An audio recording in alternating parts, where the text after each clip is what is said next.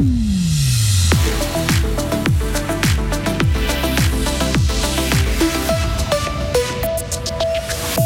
Des ouvriers bravent le vide pour rénover la falaise près du café du Belvède à Fribourg, un chantier difficile et exigeant pour reproduire à l'identique ce mur.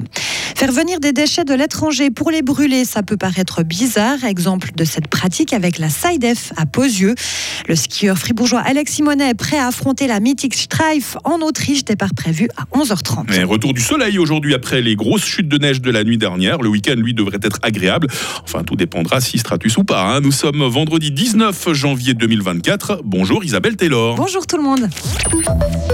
Être, être suspendu à une grue et faire des trous dans une falaise. C'est le quotidien de quelques employés de l'entreprise JPF sur le chantier du mur du Belvédère à Fribourg. Ces travaux ont débuté en octobre. Le but, c'est d'éviter des chutes de pierre comme c'est arrivé en 2016. Il faut en premier lieu sécuriser la falaise puis rénover le mur. Et vu que la structure est ancienne, il y a des critères particuliers. On ne peut pas innover.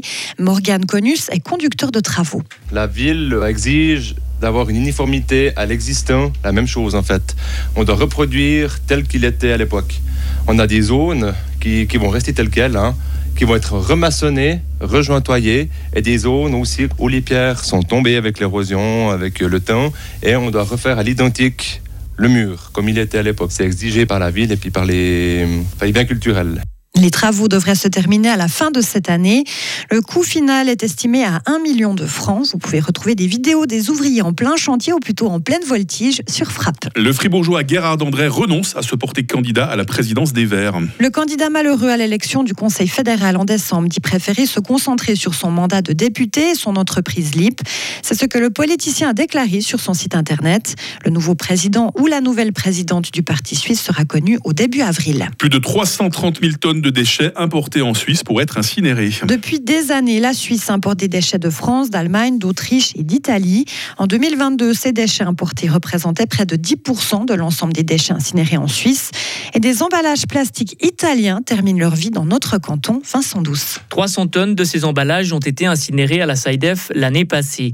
Cela peut paraître beaucoup, mais Henri Klinge, le responsable sécurité et environnement de la SIDEF, qualifie cette quantité d'anecdotique. Elle représente 0,3% de tout ce qui arrive dans l'usine d'incinération de Posieux, mais ce chiffre peut varier d'année en année. Les autorisations d'importer des déchets ou d'exporter des déchets sont euh, faites pour un an maximum et par conséquent, c'est jamais d'année en année euh, combien on va avoir pour la SIDEF. Dans des grandes années, on a eu euh, environ 0,4% et dans des petites années 0% ou euh, 0,05%. Selon la Confédération, ces importations permettraient d'éviter de longues distances de transport à l'étranger. Les capacités d'incinération font aussi défaut chez nos voisins. S'ils n'arrivaient pas chez nous, ces déchets devraient être mis en décharge au lieu d'être incinérés, précise encore l'Office fédéral de l'environnement.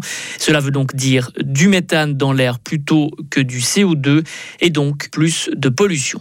Pour Greenpeace, ce calcul de la Confédération semble sensé, mais pour l'organisation, la Suisse doit en faire beaucoup plus pour réduire le nombre de déchets et promouvoir le réemploi et l'économie circulaire. Comme pour toute autre récupération de déchets, la SIDEF est payée pour recevoir ces déchets de l'étranger. En ski alpin, Isabelle, c'est l'une des pistes les plus difficiles au monde. La Streif figure au menu aujourd'hui des meilleurs descendeurs. Le premier départ est prévu à 11h30, mais du brouillard est annoncé sur la piste autrichienne. Un fribourgeois sera dans le portillon, c'est Alexis Monet, le Veuvezan espère briller sur cette piste. Je pense pour la, maîtriser, il faut déjà pas euh, se laisser un peu bouffer par la piste et par le mythe nous aussi, donc euh, être un peu avoir du respect quand même, mais être quand même assez agressif euh, dans ses intentions. Et puis après, il faut aussi euh, skier très bien techniquement, savoir glisser et puis savoir aussi faire des, des jolis sauts, je pense. L'an dernier, Alexis Monet avait terminé à une belle 11e place à Kitzbühel, signant ainsi le deuxième meilleur résultat de sa carrière.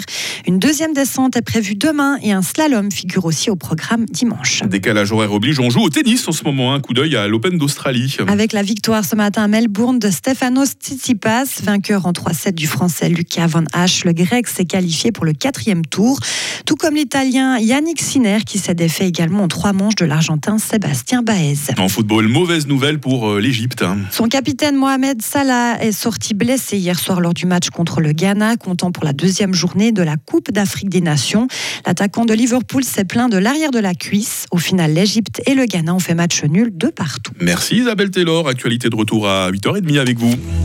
Retrouvez toute l'info sur frappe et frappe.ch. 8h05. La météo avec le garage carrosserie Georges Beauvais SA à Grelais et la Ford Fiesta qui vous procure un plaisir de conduite absolu.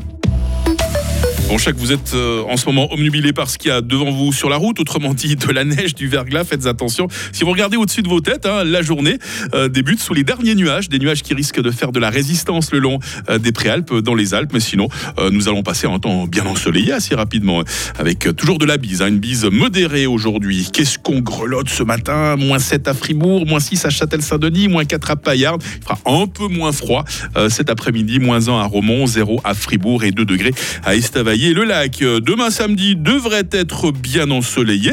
Risque toutefois de stratus sur le plateau. hein. Température minimale moins 6, maximale 1 degré, bise faiblissante.